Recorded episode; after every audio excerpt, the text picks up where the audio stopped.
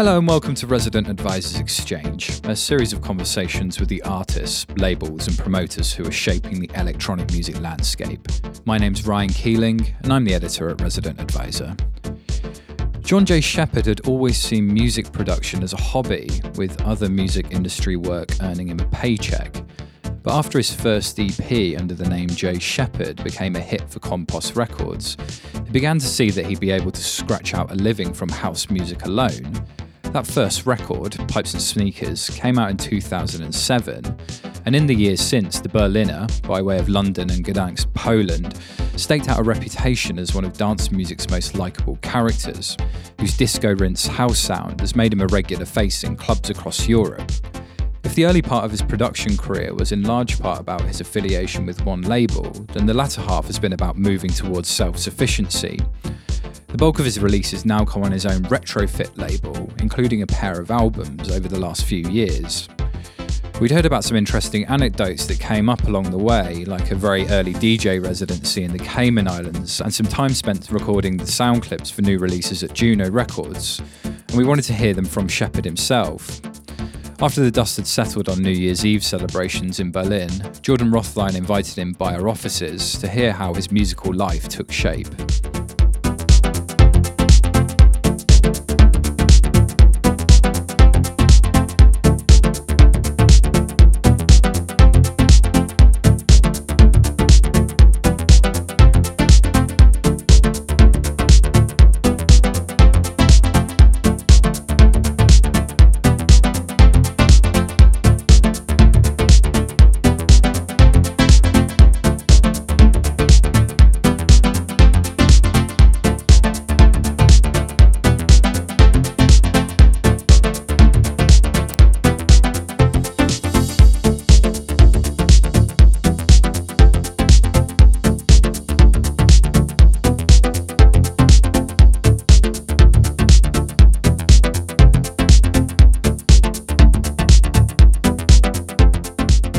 You're actually the first person that we've had in Yeah. to sit down for an exchange since the new year. Okay, cool. And this is a big night for anybody who's on the DJ circuit, on the live circuit. You know, did you have a good one? Uh, how was it this year? yeah, it was great. I was here actually in Berlin, which was cool.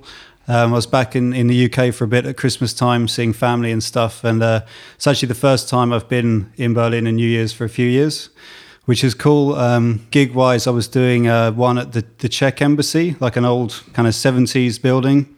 What were they was- doing at the Czech embassy? Uh, it was like a Eve? kind of off location big party. Like the main floor was an old, um, like an old cinema, I think, because it had like a sloping floor upstairs. Like Body Code was playing up there, and Jerome Sydenham, and then there was uh, downstairs myself, Tiger and Woods and stuff. So that was great. I did that first, and then secondly, played at Greismüller. I think it's I never know how to pronounce this Griesmüller or whatever, down on uh, the Sonnenallee. So yeah, that was great. I did from there six till nine. So yeah, two shows, but it was yeah nice to be here and yeah, both good. yeah, Berlin definitely has a reputation around New Year's Eve. Totally. Well, the whole thing with the fireworks and everything, it's like totally crazy. Like you would never get that in the UK. Like the authorities would throw a fit, basically, the amount of stuff that's just going crazy out there. But you survived. You're you're in one piece. So Yeah, yeah, definitely. yeah. Last year was a big year for you. You released your second album. Yeah. Uh, you did a fair amount of touring. You were in Brazil. You were in Australia as well. Yeah, and Brazil, uh, Australia. Indonesia.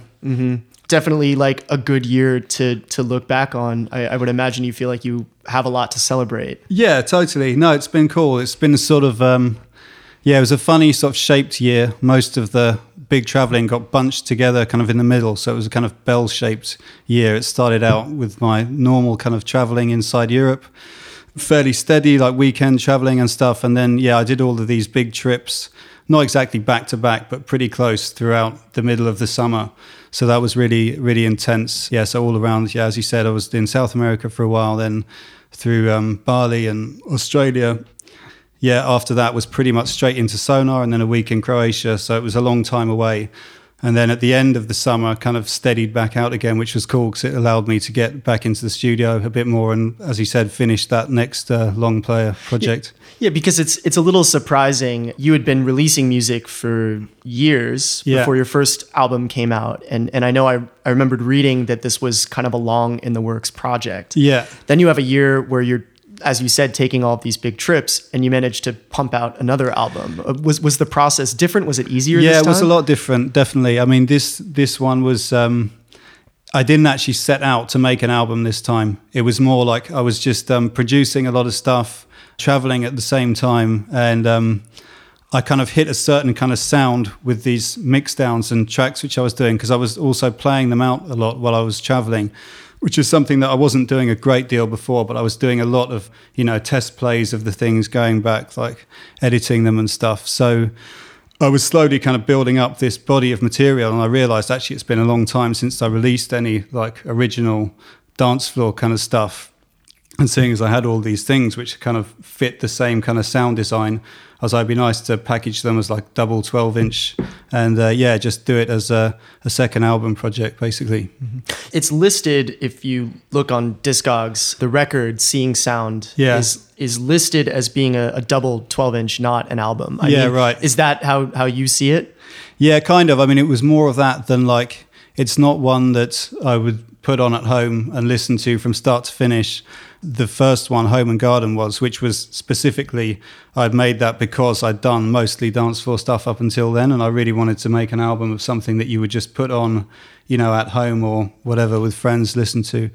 So this one was much more a case of making like a kind of batch of like highly playable dance floor tracks that was like, yeah, in, in one package, basically. The hectic schedule. Some people say that this makes creativity very difficult because you're you're a bit exhausted all the time, jet lag, Yeah. just the general you know the general pains of travel. Maybe for other people though, this would be inspiring. I mean, how how did you find it? A bit of both, really. I guess. I mean, I find that um, I do find it hard to get a good flow going studio-wise if I'm constantly upping sticks and traveling for a weekend and then recovering on a Monday and then you get back into it on Tuesday. You have a couple of good days and then you're straight away packing your bags are ready to go away. So I find that I really I can work on little ideas during this point, but when I really want to get into something and let it flow and finish properly, it's got to be like take a few weeks off or a month off and then really spend every day, all day at it to um, properly like absorb what you're doing. So, yeah, I don't think I would, um, you know, if I was on one of these touring schedules like these guys playing two or three times every single week, you know, constantly traveling, I think I would never get any production done. So, I don't know. You obviously playing out the tracks you've done in the clubs is very inspiring as well, and it makes you want to get back and finish them. But I find that um, to get a really good stint, it's nice to just have time when you can, you know, go to bed early, get up early, go in the studio, and get it done. Is it looking like in 2015 you'll have more stretches like this? Have you planned sort of more of this studio time in, into your year looking forward? Well, certainly at the beginning of the year, yeah. Like most of January, I'm taking off, so I'm not really. It's generally quite a quiet time in the industry anyway. A lot of people are going on holiday and stuff for most of January, so yeah, I'm just working on stuff now. I don't really do do any more traveling till the end of the month, so now is a good time to to be cracking on with new stuff as well. I want to talk about how you got to this point where you're a full time working musician. You make a living making music and then going out in the world and, and playing it. Um, I mean, this wasn't always the case. No, no, Um, you've had you've had a number of day jobs, and um, I was sort of reading up like a number of formative experiences as well. Uh, I mean, the one interesting one that stuck out to me was you were contacted about coming to do a residency in the Cayman Islands. This is correct. yeah, yeah, that was that was pretty random. It was basically um, at the time I had my first music industry job. I was doing a, a like a junior press officer in a PR company run by a guy who's now married to my sister, basically. And uh, he had started dating her, and he ran this company called Reverb. And I think he wanted to make a good impression. He knew I was into DJing, so he's like, "Oh, I give the little brother like a job making tea or whatever." So that was cool. That was my first sort of music industry experience job, and um, we did like a lot of cool stuff. They did the launch of Fabric and various other things. Used to work with some cool labels like Roulé from France and Compost. They worked with and various others. So I'd been working there for a little while, and then these guys had been at the WMC conference. Just ended up talking to some guy randomly in like an all night diner, like pissed up, and he was saying, "Oh yeah, I'm from Cayman Islands. I want to open this new club there." The whole culture there is very Americanized, and we want to bring in like the concept of our bar is it's all going to be European staff. So they brought like a bar manager from Norway, or like from the Netherlands rather. There was another guy there from Norway. They already had one girl from London, and they're like, we really want a DJ from London. So these guys I was working for said, listen, okay, I think we know someone who'd be up for it. I was about 19 or 20 at this time. So um, yeah, I got an email out of the blue from this guy explaining I was like, yeah, wow, DJ residency, amazing. Like, also on the other side of the world, you know, what could be better when you're 20 years old? So I recorded a, a mixtape for him and sent off in the post and uh, I didn't hear anything back for months. So I just kind of wrote it off. And then he came to me out of the blue and was like, "Okay, are you ready? Can you be here in two weeks?" and so had you had you been DJing like like a like a lot before this? I mean, yeah, yeah, I had. I mean, as a hobby, bedroom DJing for a long time before that. I don't know. I got on my decks sort of mid teens or something. And I guess my first gig in public was probably some friends of mine had started doing a drum and bass night in Camden and asked me to play there. So that would have been one or two years before, yeah, when I was sort of 17 or something like that.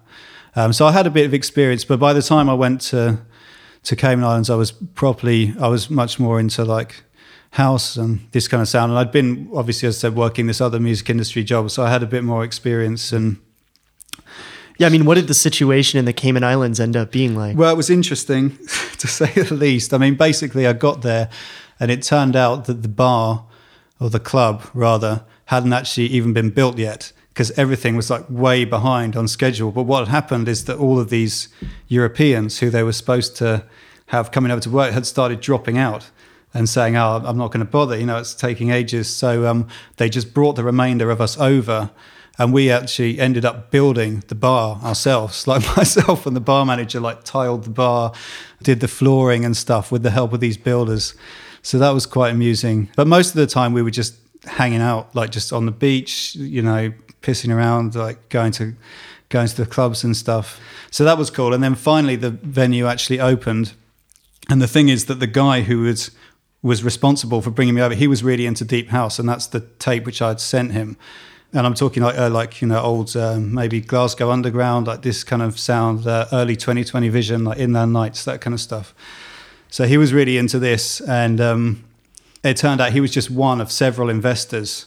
So at the beginning, I was playing just this kind of music every night, but it quickly came, became apparent that there's nowhere near enough people on such an island to warrant that happening. So I wound up having to do disco on Fridays, which I didn't mind because you yeah, know, not, you, not, you can not play, bad. yeah, yeah, you can play some like big cheesy disco hits and also get away with playing, you know, the edits and like strut records, stuff like that. I used to play, and then Saturday was my night. I could play whatever I wanted, the house, tech house, etc. And then Wednesdays I had to do uh, pop night or like R and B night or whatever. So uh, that was quite interesting. But what I ended up doing was essentially just buying like a copy of whatever number it was on, like now 21 and now 22, and have one in each CD deck, and literally like next track fade in, fade out, which probably wasn't the most professional way to do it, but no one seemed to mind, so it was cool.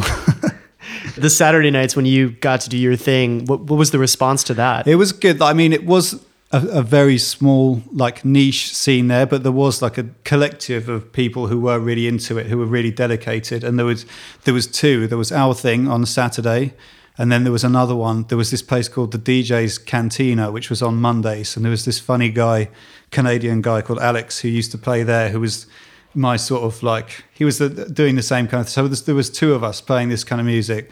And the Monday nights was a real like, everyone who'd been working in the nightclubs and bars would all go there because Monday was their night off. And Saturday night, people would come to my thing as well who, who, who weren't working. So yeah, it was good, but um, I think I, I stuck it out there. I was supposed to go originally for six months to start with, and I ended up staying for I think ten or eleven months. And then at that point, I was just like, okay, enough. Like, I really need to get back into like a big city with a international scene of music. Do you feel like there was something you you took out of this experience? I mean, did it did it make you a better performer, a better DJ? Well, hmm, maybe for music, it definitely changed me as a person because just like when you're very young like that, going away to somewhere which is completely alien. I mean, it was very like eye-opening experience as well. It's very, it's kind of quite corrupt there, and like we found out halfway through this thing that none of us had like proper visas, and there was like quite a lot of this kind of stress going on. And I just I met so many good people like a few of whom have remained like really good friends actually to this day, even though we live in different countries now, obviously. So in that respect, yeah, it definitely was a, a good experience for someone my age. And in terms of the DJing, yeah, it was cool, but I wasn't really pushing myself that much. I pretty much, you know, I was there for a number of months and I more or less lived off the records that I'd brought with me. There was one record store there which would have bigger US labels like uh, Subliminal, and I guess um, they would stock things like Defected as well. Masters at Work, that kind of stuff. So I would I would buy some of this kind of stuff and often play the the other sides, like the dub versions. Um, so I was buying a bit of stuff, but not really pushing myself. And I was also not producing there at all, which I really missed because I didn't bring over any computer or anything. And that's something that I had been just sort of getting into before I left, uh, like a hobby level. So that also contributed quite a bit to my to me wanting to to come back to London. How did you end up getting into production? I guess it was just kind of a natural step from DJing for me and most of my friends who'd got into electronic music all around the same kind of time. Like a few of us had got decks and started to play, and then I remember one guy, a friend of mine, had got like a basic uh, sampler and an Atari and um, one or two other little bits of kit, and we used to sit around his house just um, doing stuff in in MIDI on Cubase. So it was from that, and then I yeah I was kind of got hooked and was getting a bit sick of like always having to go around his house to do it. So I brought like a I got this EMU sampler. Technics decks, which I brought from a friend of my sister's, a guy who used to have a record store in Enfield in London called Dance Tracks. He also threw into the with the decks for free, like this massive old Akai keyboard, like a sampling keyboard, which I wish I still had because it looks amazing. it's like this, it had two megabit of RAM or something.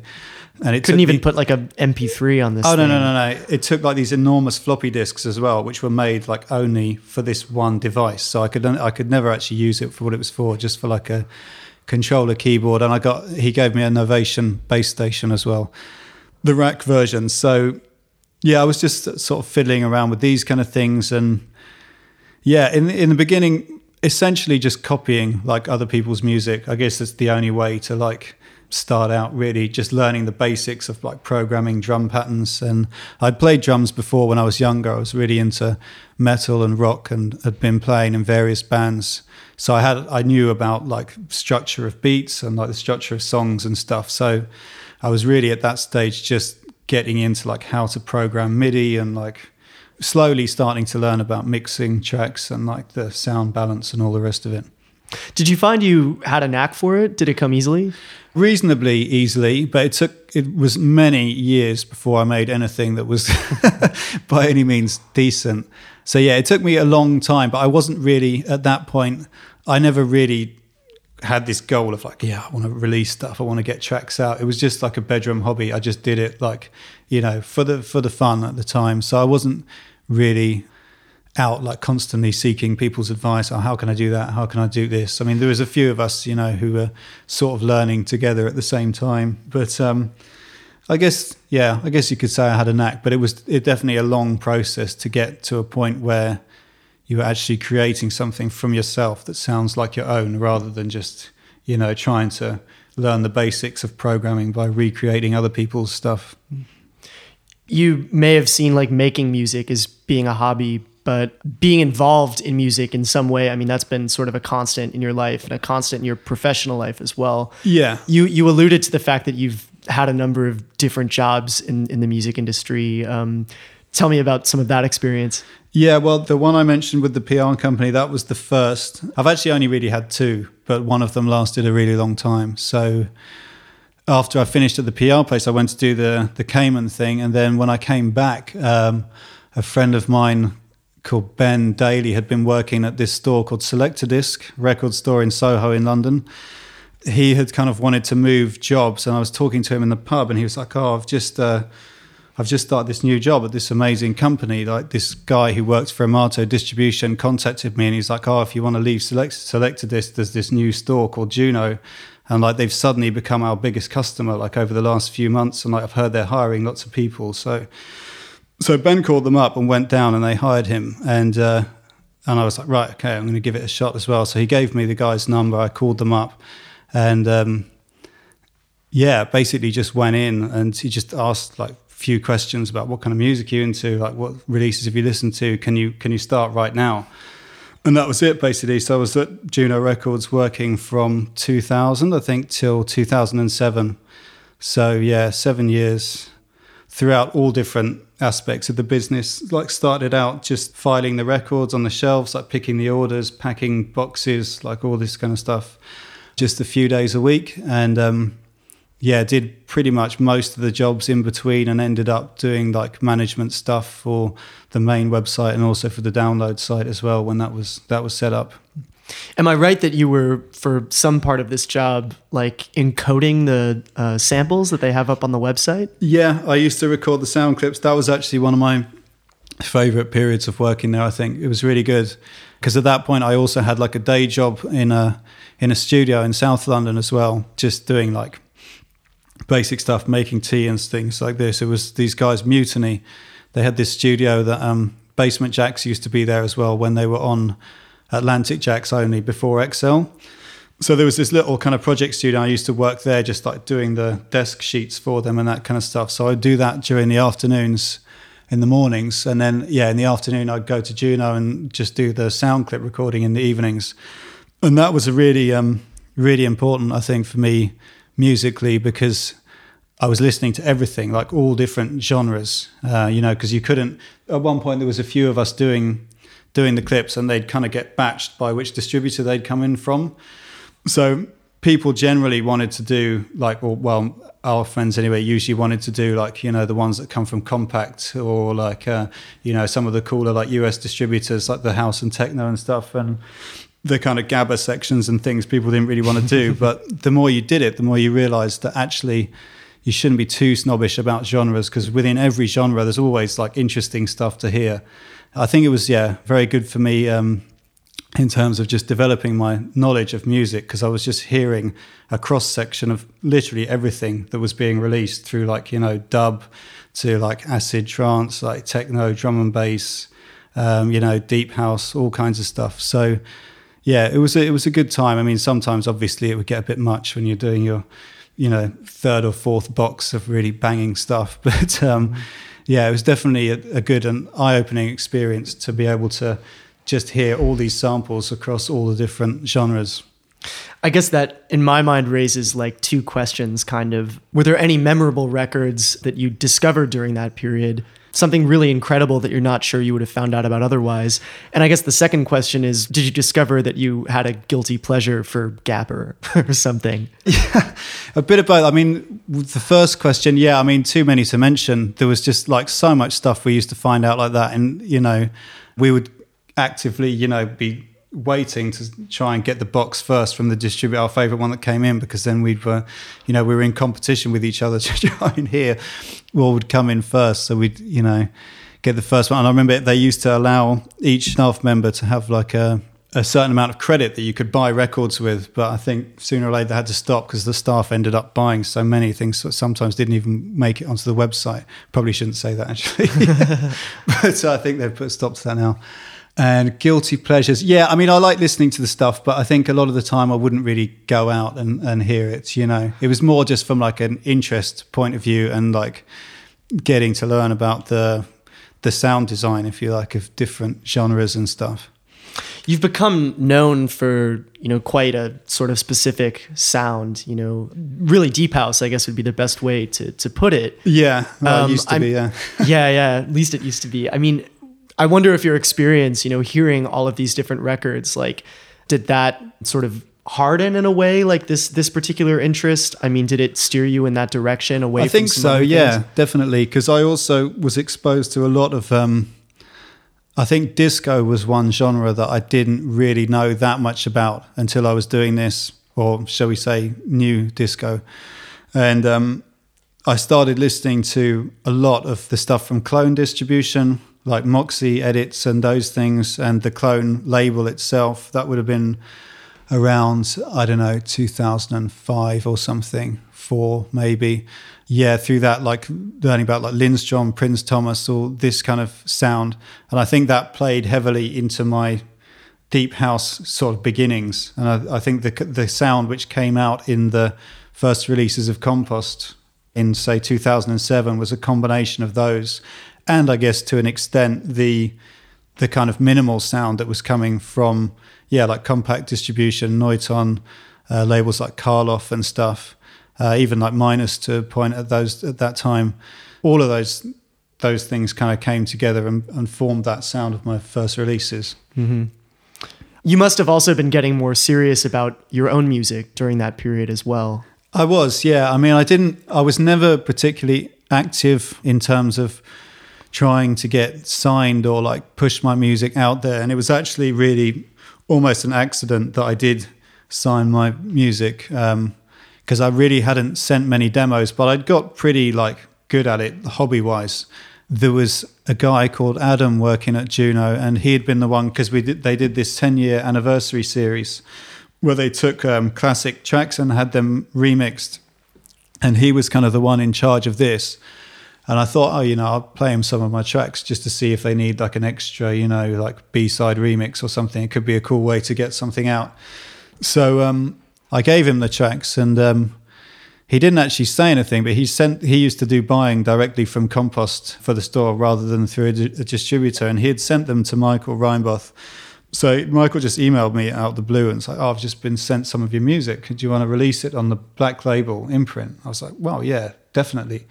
Cool. But I didn't really think that much of it at the time. It was more just like, oh, nice. Yeah, I've got a few tracks. I can get them put out on a vinyl, you know, that would be good.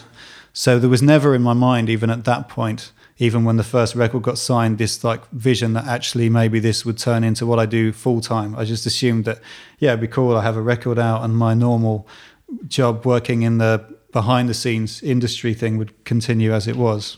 When then did it sort of start to look like this was actually going to be a thing?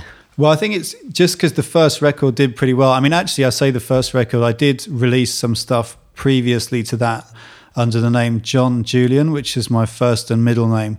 Like that was more a kind of soulful US or dare I say funky house, basically. and that would have been around 2003 or something.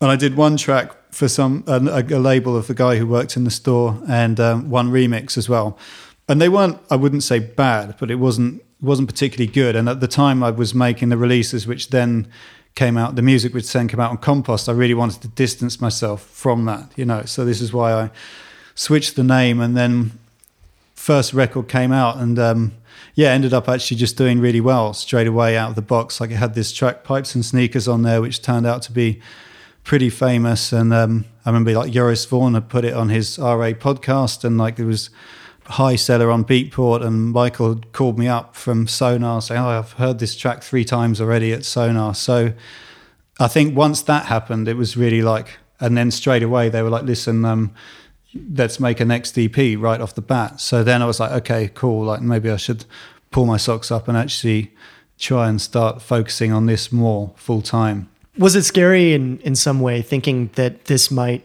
be what you're going to end up doing. Scary from a financial standpoint, scary creatively, even maybe. Yeah, I guess kind of. I mean, at that point, probably not, because I hadn't actually thought about leaving work until a little while after that. And I also hadn't really thought about, at this point, I was still just thinking about producing music. I wasn't really thinking, I was DJing a fair amount in London, just in bars. And my sister and I used to run a night in London as well. So um, I was DJing here and there, but I didn't really think of this as suddenly like, oh, now I'm going to start getting DJ requests, which is basically what happened. Shortly afterwards, um, people start contacting me on MySpace. Oh, do you want to come and play here and there? I was like, oh, cool. So actually, like, yeah, it might be possible to leave the job. You did leave London and then you went to Berlin. Was that the next place you ended up? No, actually, I lived in Poland before that because my wife or girlfriend at the time, um, we had met and been together in London mostly, and um, she needed to go back to finish her last year at uni, where she was studying in Gdansk. And I'd been over to visit once before, and actually really liked it there. It's a beautiful place, like right on the beach. It's that lovely coastline there on the Baltic Sea. There's like forest around and stuff. Yeah, this was around the time I guess the second record on Compost had come out. It was also like doing all right, and yeah, as I said, people were starting to contact me. I remember my, I think my first ever gig abroad was in Brussels, and this guy Compuphonic had hit me up on Facebook saying, oh, "I love your EP. We run this night here. Do you want to come over and play?" So I did that, and it was great. And um, yeah, so then Marissa said to me, "Oh, listen, I need to go back to finish last year of studying." And at this point, I was like, "Right, well, here's a kind of like an opportunity to actually get out of London, change of scenery. I can leave Juno, study full time on music, don't have to worry about how much I'm earning, blah blah blah." So we did. We yeah, we left. We moved. I just packed up my studio gear, took it over there, set up in our little flat, and pretty much just knuckled down and worked on music there. I did a fair amount of gigging as well, uh, even at that early stage, traveling around Europe. It was kind of there's only a small airport there, and in the winters, flights would very often get cancelled because they didn't have the best technology for the weather. And if it was like snowing a lot, so I did miss a fair few gigs for those reasons. Uh, or sometimes I managed to get there other ways by doing like enormous train journeys over like 15 hours and stuff. So yeah, that was the first move away, and we stayed there for about a year and a half, which was it was cool. But at the end of that point, we were both really ready to move back into a, a bigger city, and then it was a case of either back to London or at that point a lot of people I knew had moved over to Berlin or were in the process of moving over. A good friend of mine, Chris Glimpse, one half of Denson Pika, I was over visiting him, and the landlord happened to be in the over in Berlin. I mean, and the landlord happened to be visiting the apartment to fix something, and just mentioned that there was an empty apartment beneath if I was interested. And I said yes, and we just signed the agreement like dead easy. It was pretty simple back then. So came that was my first time in Berlin. Came over for one year, which would have been around um, I guess 2008 or maybe nine and yeah, it was really good. We both like totally fell in love with the city, met many people over here, which was cool. We just stayed for one year though, because like partly because of her work and partly also because I'd been out of the UK at this point now for two and a half years or more, and I was just like missing London. So went back to London for two years and then came back again here. Mm-hmm. so kind of been between the two a little bit. What was appealing about Berlin I really enjoyed the internationalness of it, the internationality, if that's such a word. I don't know. Just the fact that there was like people from everywhere living. That was something that I really enjoyed in in East London as well, in sort of Shoreditch, Brick Lane area around 2004, 5, 6, when I was living there. Um, there was a real a big community of lots of people, like all into music from all over Europe living in one place. And London kind of lost that a bit, I think partly because they just got so expensive and just many other reasons. But Berlin seemed to have that again, and especially after, you know, we'd been living in relatively small city before that for like a year, where there was not this international scene. It was really nice to come back and be again surrounded by people from all over the place, you know, with all their different uh, ideas about whatever music and yeah. Did you find a particular affinity with the music scene here as well? Yeah, pretty much. I mean, I'd already at that point worked with a couple of labels based here, like Dirt Crew. I think I'd done uh, one remix and one EP for and stuff, and uh, I knew a few people already living here, so it was kind of quite easy for me to find out about what was going on. I remember there was one club that we used to go to called Villa, just up in Friedrichshain, which is now closed down trying to think which other of the. I mean, obviously, like Panorama Bar and stuff, used to go to fairly regularly. Can't remember actually which of the other ones we used to go to now. Mm-hmm. And then you end up back in London, but but you don't stay. I mean, ultimately, you you come back here. Yeah, uh, we were back in London for for a couple of years. That was also really nice. It was another sort of development of uh, my musical career because it's there I met first the guys from like Electric Minds and stuff like that. So I ended up playing quite a bit with them and doing some stuff for their label. That was also the time at which Retrofit, my label, had kind of just passed the first or second release, and I was really getting into building that up more. it was good to go back, but um, at the same time, I always, you know, knew that it would be nice to come back to Berlin at some point. Yeah, you had developed a, a really, really close relationship with Compost. I mean, that was where your first records came out. You were sort of inextricable from them. They were sort of inextricable from, from you for a while. Yeah. Was it hard to sort of make the decision that you were going to do your own thing entirely? I mean, most of your records since about 2012 or so have come out on your own label. Yeah, that's right. Um, I don't know. It wasn't really something that was like a massively conscious decision. I'd always wanted to run like my own label, as I think many you know younger producers and stuff do. Um, so once it came to the time when I felt I had enough profile, I could get away with doing that. It was always something that I wanted to explore doing. Yeah, I think once that had happened, I just got really into focusing on that for a while, and then straight after that, I think I did a remix for for Glimpse and Martin Ira on Buzzin' Fly.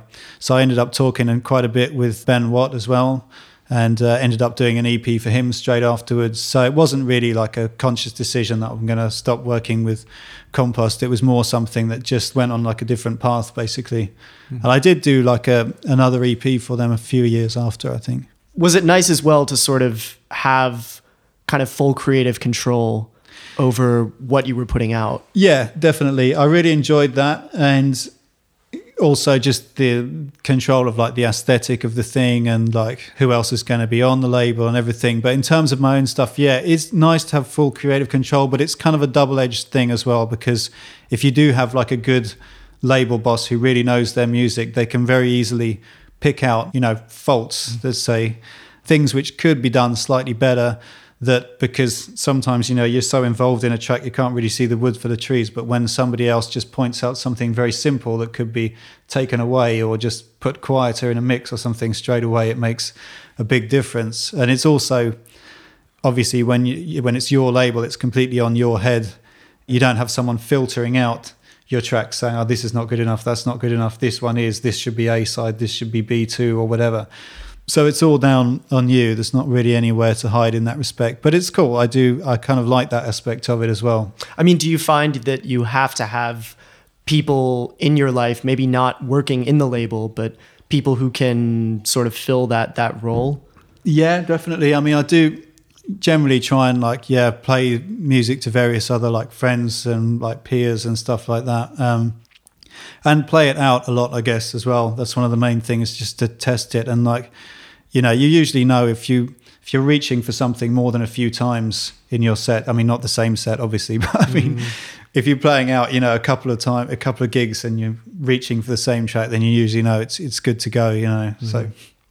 Are you mostly playing live these days when you when you play out? A bit of like I would say half and half, or probably a bit more DJ at the moment. Mm-hmm. Yeah, it seems to kind of go in in waves through my. Uh, the last live I did was actually in. Um, Villanova in Hamburg, like uh, Hosch's venue, which used to be Ego, and it's really good. Actually, it was the first one I'd done in a little while, and um, I'd put a lot of new music into it. It was like eighty percent fresh or something, which is something that I really always enjoy about doing the live sets.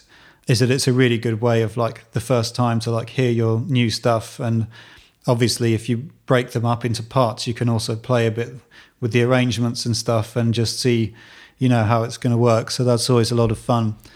But it also means that it's also a hell of a lot of work to keep a live set constantly fresh because you're always got to be producing, you know, lots of music from scratch to go into it. So it's something that I like to do. I wouldn't like to be doing it all the time because then I think I would have no time for for DJing either. So looking ahead a little bit in your own productions in your career as a DJ as a, as a live performer where do you sort of see yourself going? I mean, is, is are there certain avenues that you would like to to get into, certain places you'd like to take your music? Uh, not really, actually.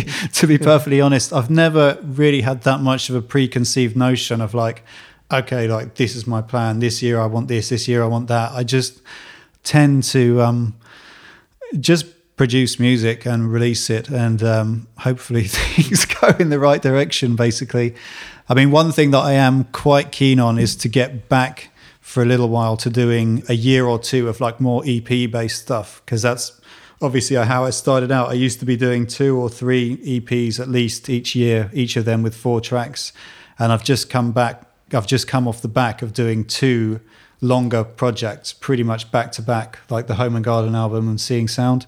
So now that I've kind of done those, I'm kind of I've just done a remix actually this week for the first time in ages because I used to do a lot of remixes, and at the beginning of last year, a load of them got bunched up together due to like difficult release timings, and I was like, okay, I want to take a break. So I've just done the first remix uh, in ages, which I've really enjoyed doing. I love doing remixes.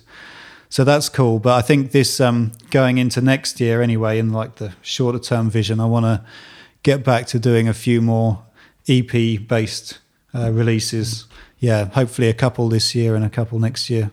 Putting together a, a four track release as opposed to an eight or a nine or a 10 track release, like on the surface, it would seem like that would be easier. I, I mean, is it? Are, are you trying to create something that's sort of aesthetically complete when you're doing an EP or just put out four great tracks? No, definitely. I've always tried to make each kind of EP like, well, at the risk of sounding too cheesy, like a little mini journey, you know.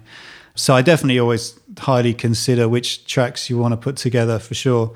And they're usually whittled down from a, a larger pool. You know, I would say only at the most like one quarter of stuff which I write ever sees the light of day. And like some things I write and they work really well in the live set, but I just never get to the point of like making them into tracks. So I just leave them as parts and just keep them only for that because it's kind of nice to have stuff which is, you know, only for yourself in these kind of sets. So I would say it's a fairly small fraction of like the overall stuff which I produce, which actually sees the light of day. So when you are planning EPs and stuff, it's um, I usually have a fair amount to like bring down to choose from when you're in the studio and you're working, do you know if a track is going to make it to that end stage? Do you do you just have a sense? Sometimes you can tell right off the bat, yeah, and sometimes you can think you can tell, and then it just totally doesn't. I find quite often a lot of the best tracks that I've done have been ones which have just come out in like one or two days.